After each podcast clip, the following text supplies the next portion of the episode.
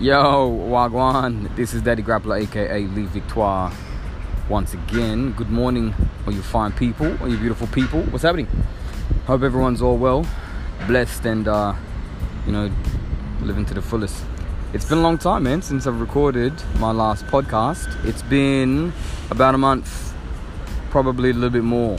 Can you believe that shit? I can't, because I was on a regularly, um, sort of yeah, I was on a regular basis with the podcast, but so much has been happening. Um, yeah, but look, I'm gonna go into all of that, basically what has been happening from my side, and um, go into detail and just share share what's been going on on the Daddy Grappler side, the Lee Victoire side, because um, it's been quite monumental, in all honesty. Um, but yeah, look, it's Tuesday morning. It's about 8 a.m. It's a beautiful, beautiful sunny day beautiful sunny autumn day in uh, Martin Place in Sydney. Where are you guys at? What's going on on your side?